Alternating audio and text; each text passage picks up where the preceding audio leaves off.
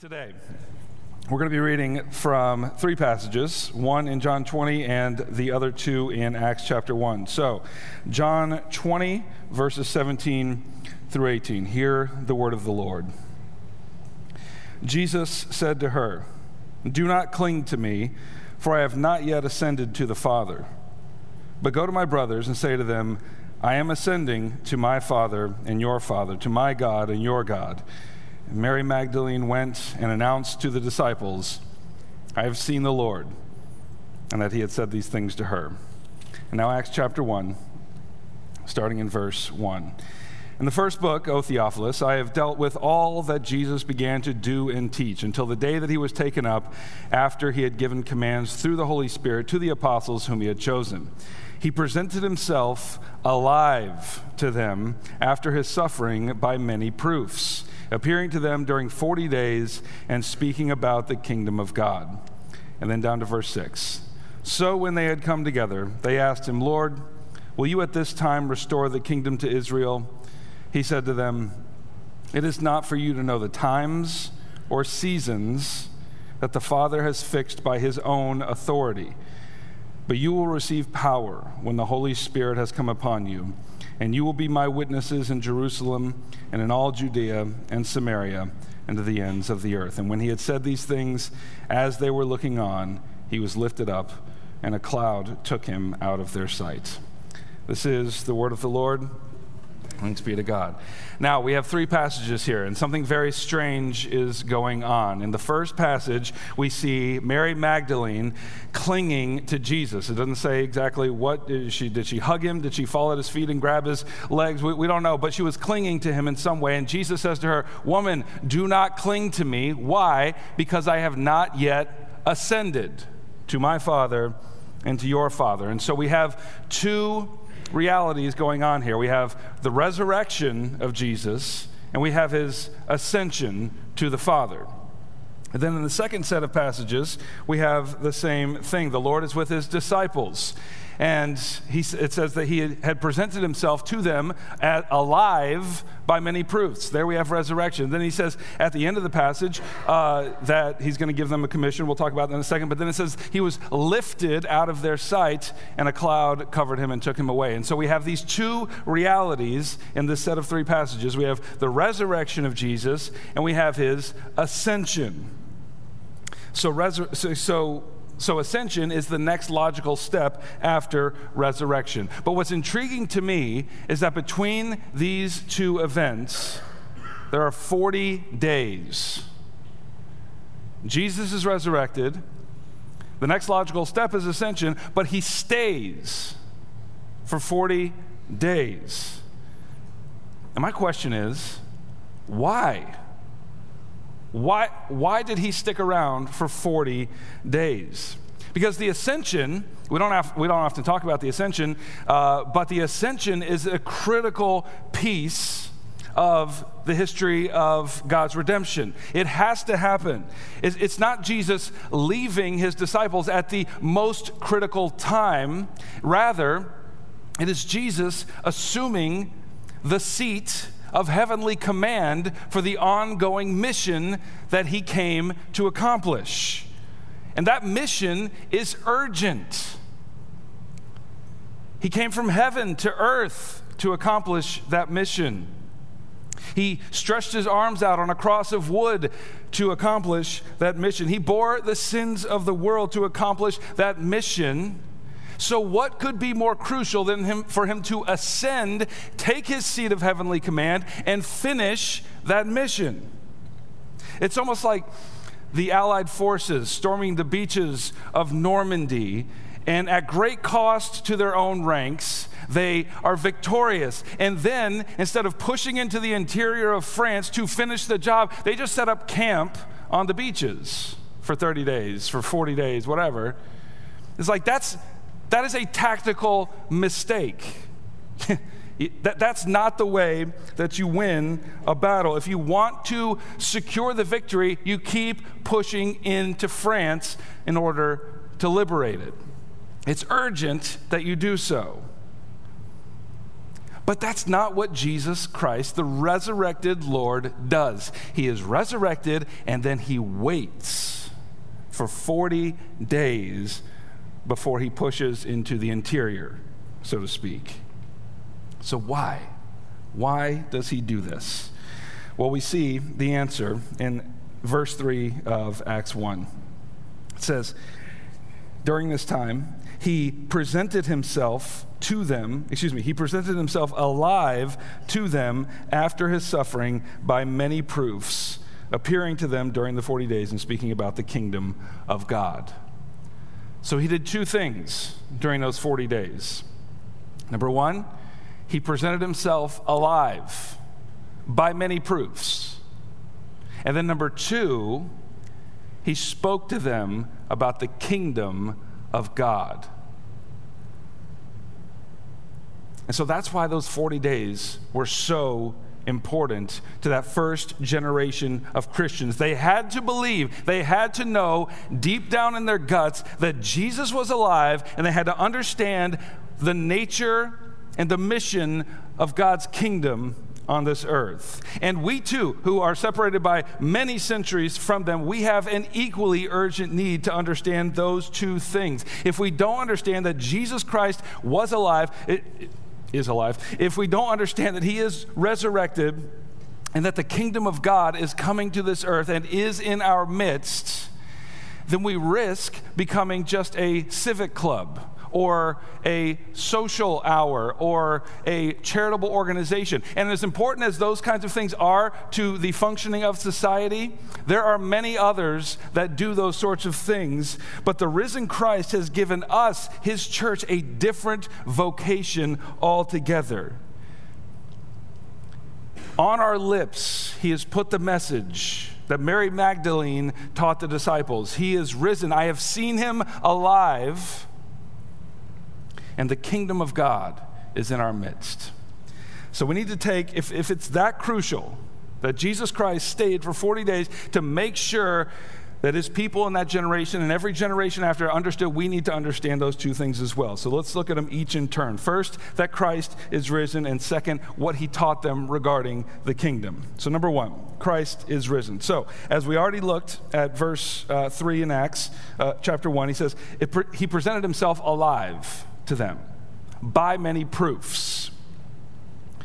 So, what's interesting about what happened in those 40 days is that, yes, he presented himself alive to them, but he did it in kind of a strange way. He was never in one place for very long. He appeared to two disciples on the road to Emmaus, as Matt taught us a couple weeks ago. Um, and once they recognized him in the breaking of the bread, he disappears from their sight. And then he goes and he appears to his disciples behind closed, locked doors, and he eats with them and, um, and says, You know, this is me. Like, I am here. I'm not a ghost. I'm actually resurrected. This is a body. And then Thomas isn't there, so he comes back a week later and he says, Thomas, it's me. Put your hands in my side and my wounds. See that it is me. And then Paul later tells us in 1 Corinthians that at one point he appeared to 500 people. So he's appearing to all these different people, all these different configurations of them. And so that's what he means, Luke, in the, in the book of Acts, that he presented himself by many proofs. And then to add to those proofs, like he, he ate in front of them to show, like, this is a resurrected body. Now, why did they need so many proofs? Why, why did he need to prove it to them over the course of 40 days that he was, in fact, resurrected? Now, I know why we would need many proofs. Like, we're post Enlightenment, skeptical people. But, you know, first century Jews, they were ignorant, they were ancient, they believed in magic, so therefore, a resurrected person was no problem for them to believe, right? No. no, not at all. The world did not need the Enlightenment and the scientific revolution to know that when people die, they stay dead. That, that's not like a, an innovation in thinking. That everybody has always known that. That is a universal human truth. But an astute observer would object and say, yes, but we've read our Old Testaments. The Jews believed in resurrection. That's true, they did. In fact, that was a unique belief among the pantheon of beliefs in their area in the ancient Near East. And so, if anybody was going to believe that a man rose from the dead bodily, it would have been the Jews. And to that, I would say, yeah, that's true. If you read your Old Testament prophets, they often speak of something called the day of the Lord, in which God's Messiah will come in power and great glory and judge the earth, put his enemies under his feet, and vindicate his own people. And in that day, there will be a general resurrection of the dead, and they will be ushered in to his everlasting kingdom, brought to the mountain of the Lord, and all shall be well everlastingly. So, of course, they believed it. No, no. What I just explained to you, what the prophets teach, is that the day of the Lord will come at the end of history. That, that is a cataclysmic moment that will fundamentally rupture the timeline that we live on. It's the end of history, and all people will be resurrected. There was nothing in their minds, nothing in their prophets that suggested somebody would be resurrected in the middle of history. One person ahead of all the general resurrection. Nobody understood that. Nobody believed that. And that's why he had to present himself alive by many proofs. They had no categories for this. And why do they need convincing? Why did Jesus stay so long to convince them? It's because Jesus had a mission. He had a mission. And the message of that mission that he had to be sure that they grasped deep in their bones was this I have seen the risen Lord. This is what Mary said I have seen him. Christ is risen. And there is no other group in the entirety of the world to whom that message has been given. We are the only ones. The church, we are the only ones. We are a community of the resurrection. Nothing else matters if Christ is not raised. Let me say that again, because that's important. Nothing else matters if Christ is not raised. Now, I remember when I was in college, I went to, I was a new Christian, I went to a college worship service at a church down the road. And the worship leader was up there, and between songs, he started talking. And he said, You know, there's like pads going on behind him, it's real emotional. He's like, You know, if I die and find out that this whole following Jesus thing was a sham, I won't be mad because it's made me a better man, it's made me a better husband, it's made me a better father. And all of us, we give our good evangelical mms. Yes. you know what I'm talking about. Anyway, and then they start playing the song again. Now, if I could go back in time, I would have rushed that stage, grabbed a microphone, and said, That is the dumbest thing I have ever heard. Paul, if you want that on authority, the Apostle Paul in 1 Corinthians 15 says, Listen, if Christ is not raised, then we are still dead in our sins. Therefore, no, not, but you still get to be moral it's still a pretty good system. No, he says, if Christ is not raised, you are still dead in your sins, so you might as well eat, drink, and be merry.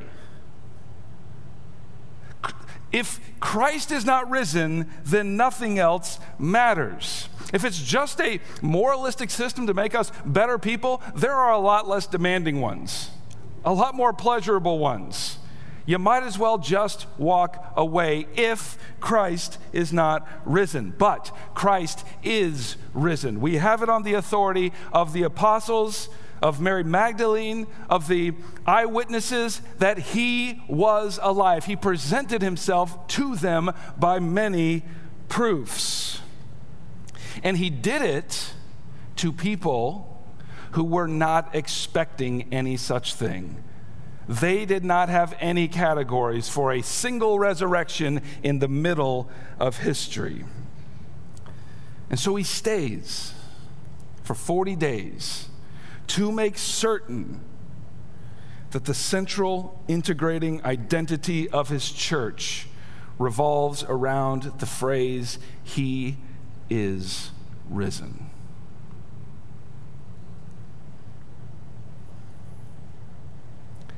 So that's what he taught them, first of all, in those 40 days. Second, he taught them about the kingdom of God. But first, before we get into what the kingdom is and what he taught them about the kingdom, we got to talk about time, the nature of time. Because we see this in uh, verse 6 of Acts 1. So when they had come together, they asked him, Lord, Will you at this time restore the kingdom to Israel? He said to them, It is not for you to know the times or seasons that the Father has fixed by his own authority. So, 40 days, he's teaching about the kingdom, and therefore, the pressing question that the disciples have uh, is are you going to, at this time, restore the kingdom to Israel? Like, there's been so much buildup to this question.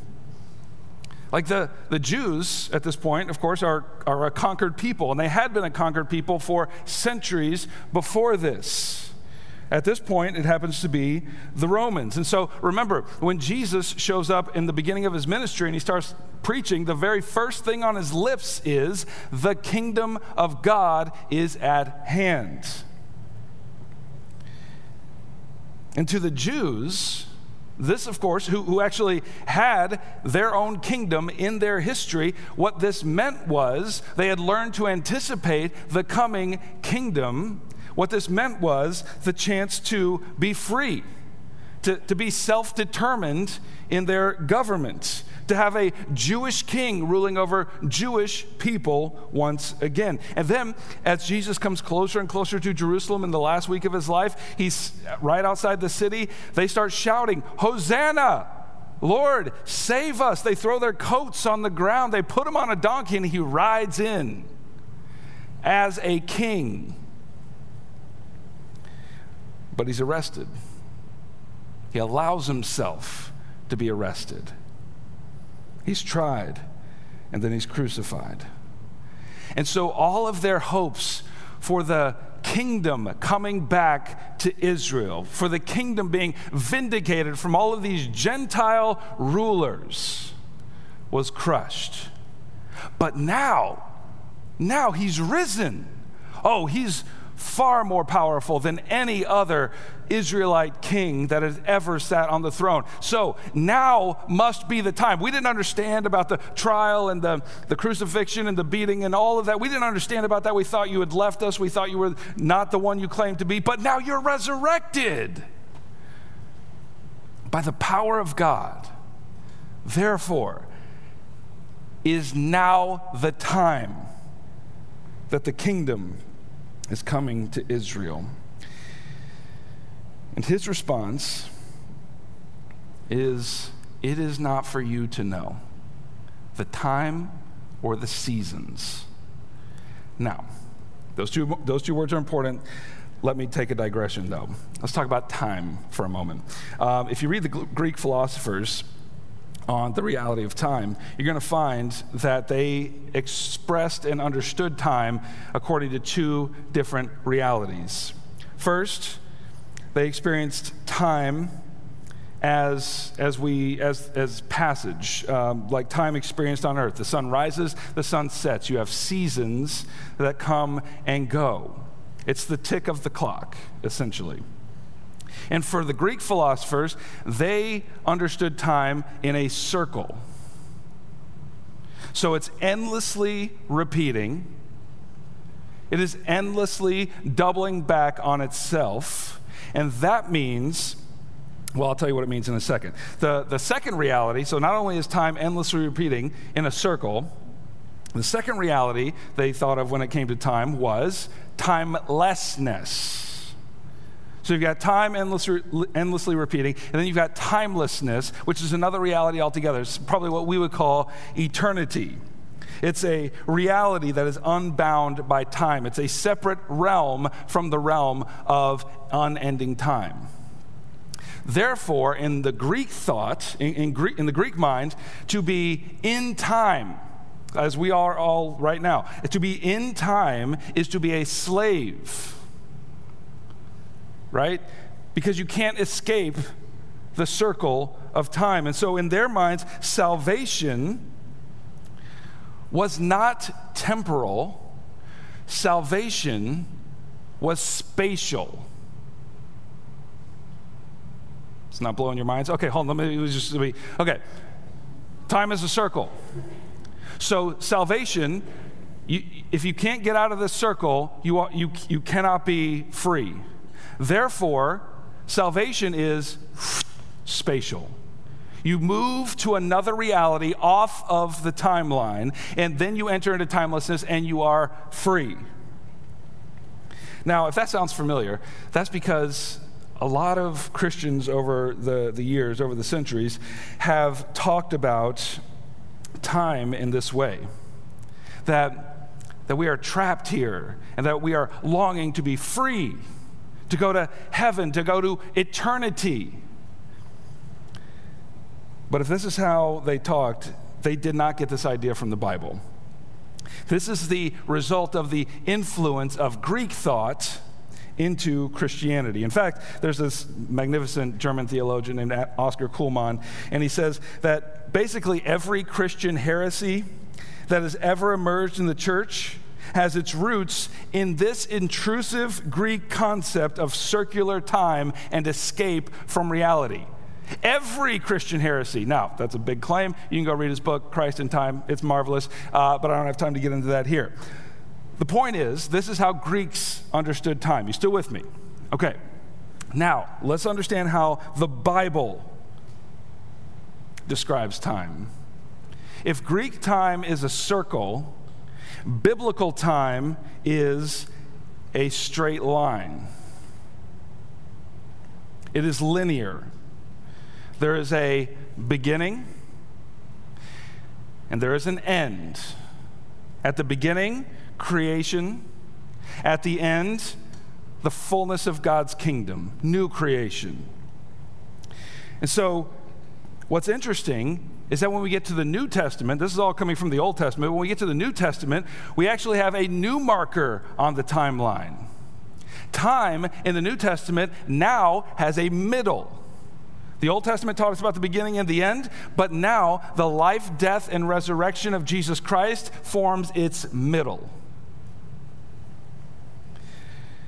So the Greeks start in eternity, they enter time, and then they go back into eternity.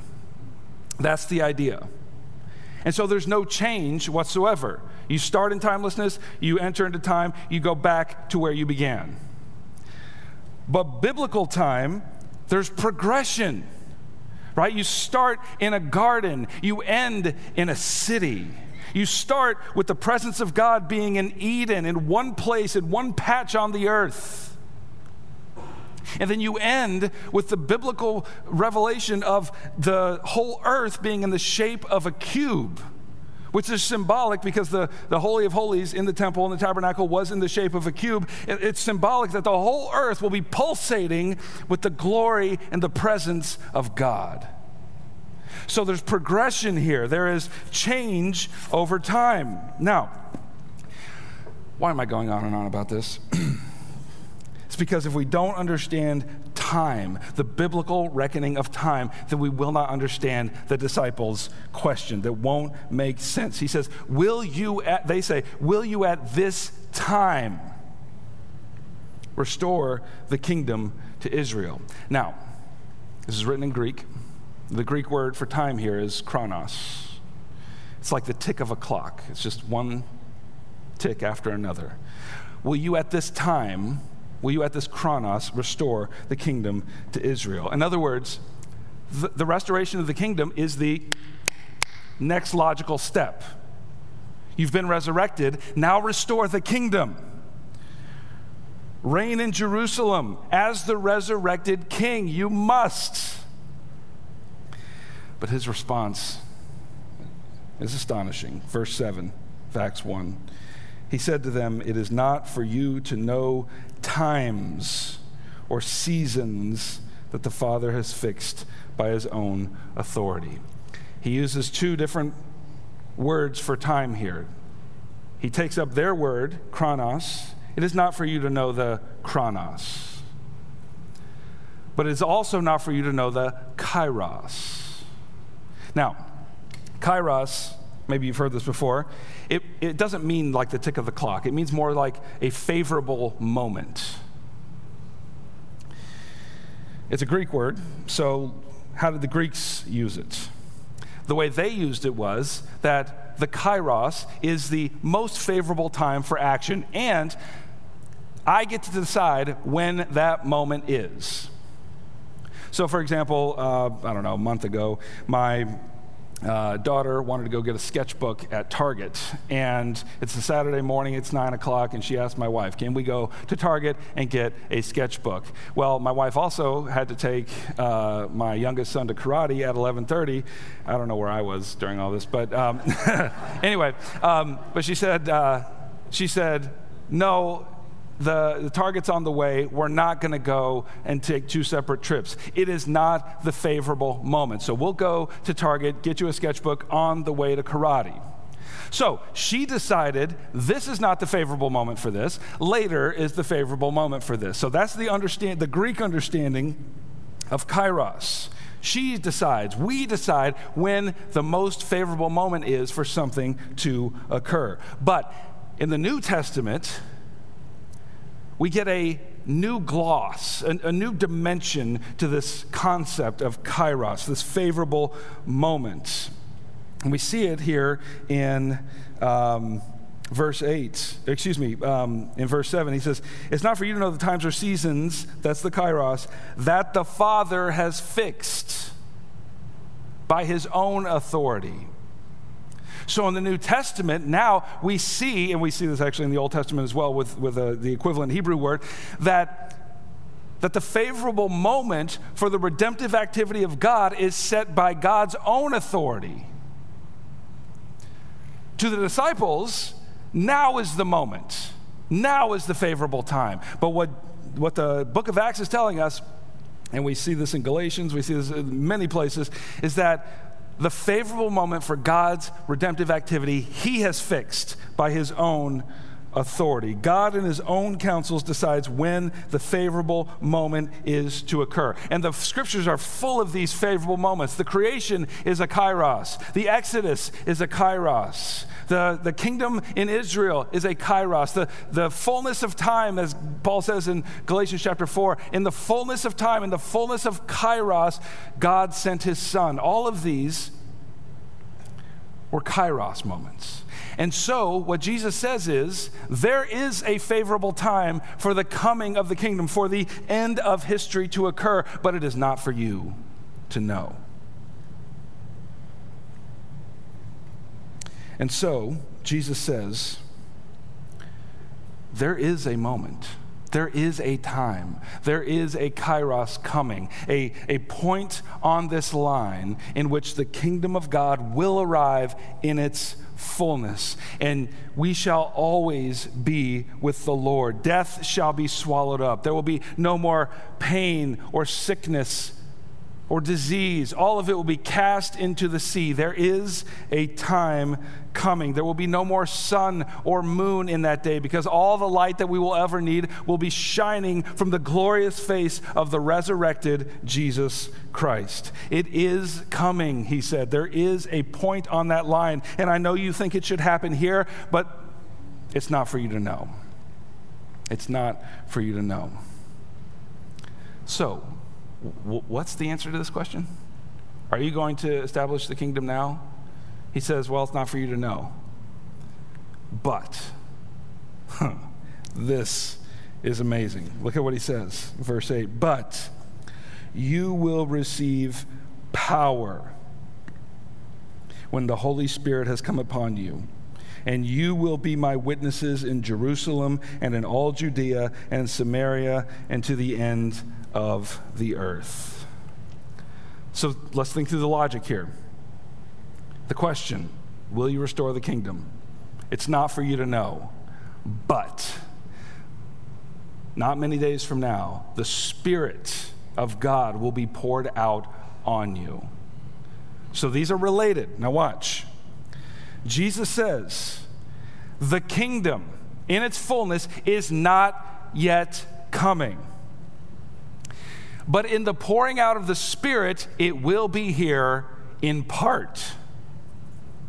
Now, the Old Testament prophetic literature if you go back and you read that, we see that the pouring out of God's Spirit happens after the day of the Lord, after the end of history. That is part of what the everlasting kingdom of God will be, that God will pour out His Spirit on all flesh.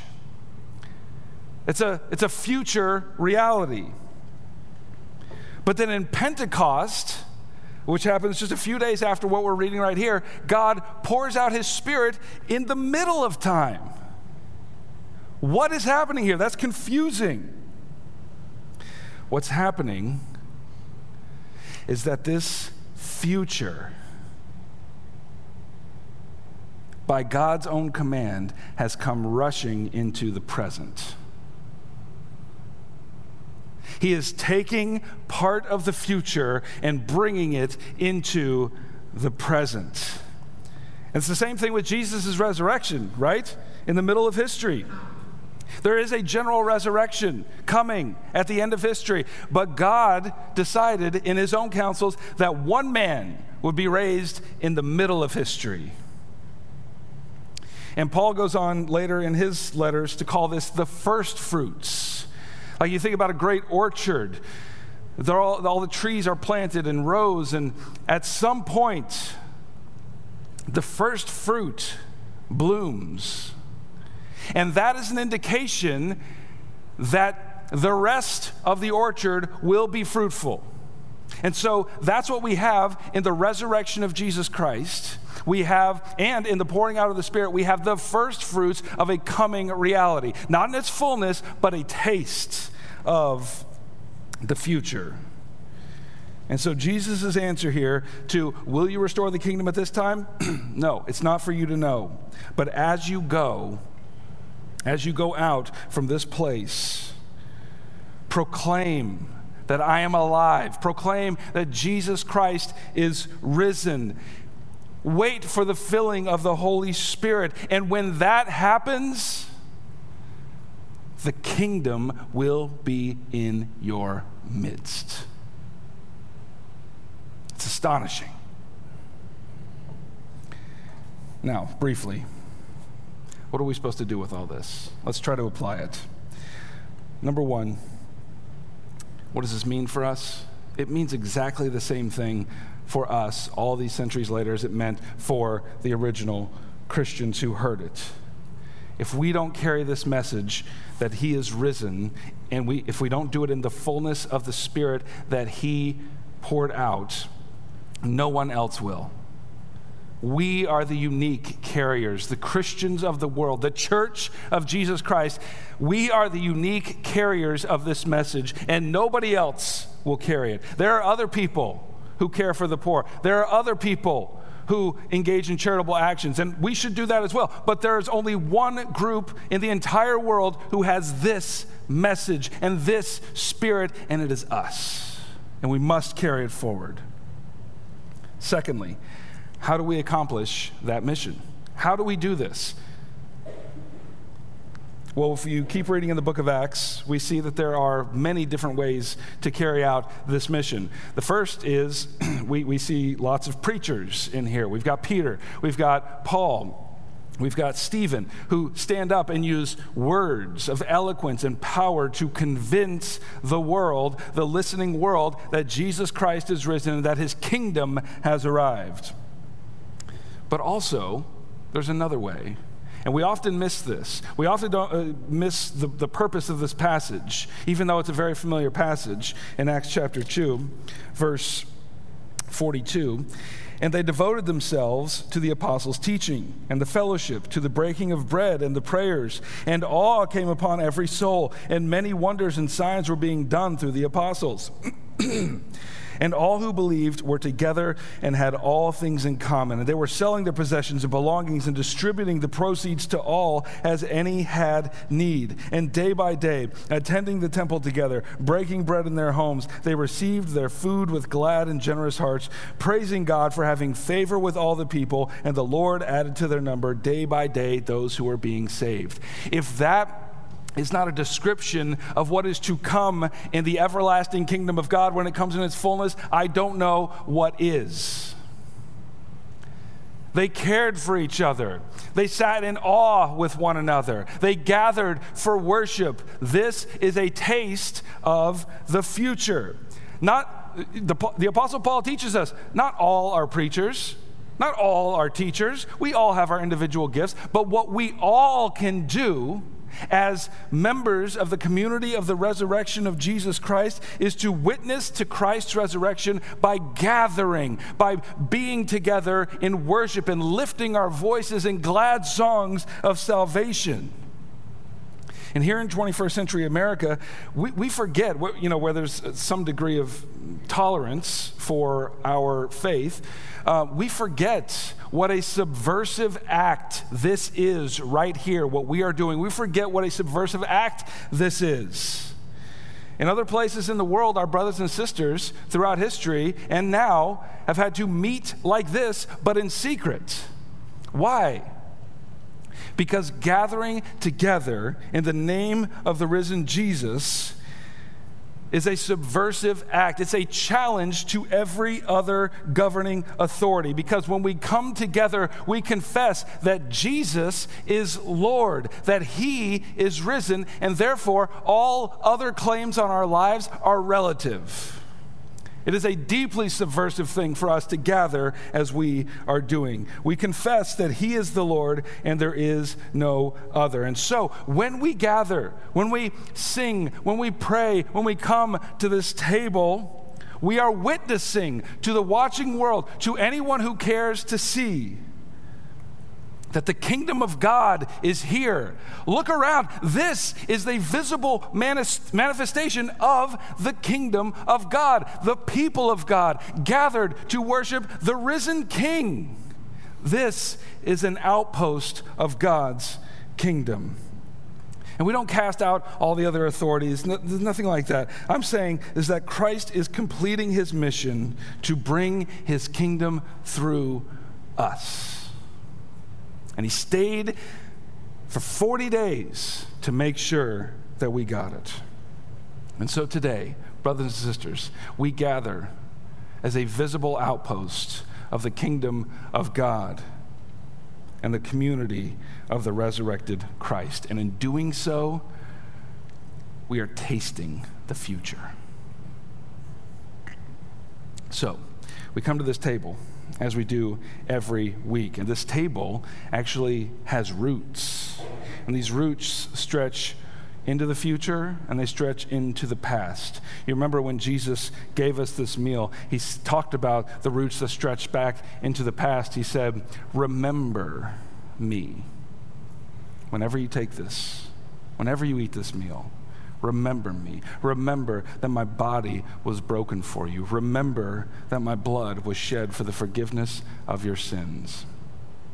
But this meal also has roots that stretch into the future as well. And from both areas, it draws nourishment. Into the future, Jesus said at that last meal, I have longed to eat this meal with you, and I will not eat it again until you are with me in the kingdom. and so when we come to this table, it's ordinary elements, eaten, consumed in faith.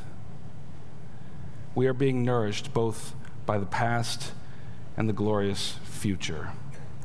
And both of them come rushing into the present. So, Let us pray. Our Father in heaven, it is so easy for us to forget the high calling that you have given us. I think if any of us were consulted, we would have told you to choose anyone but us. we are weak, we are full of cracks, and yet this is how you have chosen to put your glory on display through weakened people so that you may have the honor that is due you. Now, as we come and we eat this meal, I pray that you would strengthen us. Strengthen us to go out full of your Spirit, proclaiming that Christ is risen. In the name of the Father, and the Son, and the Holy Spirit, amen.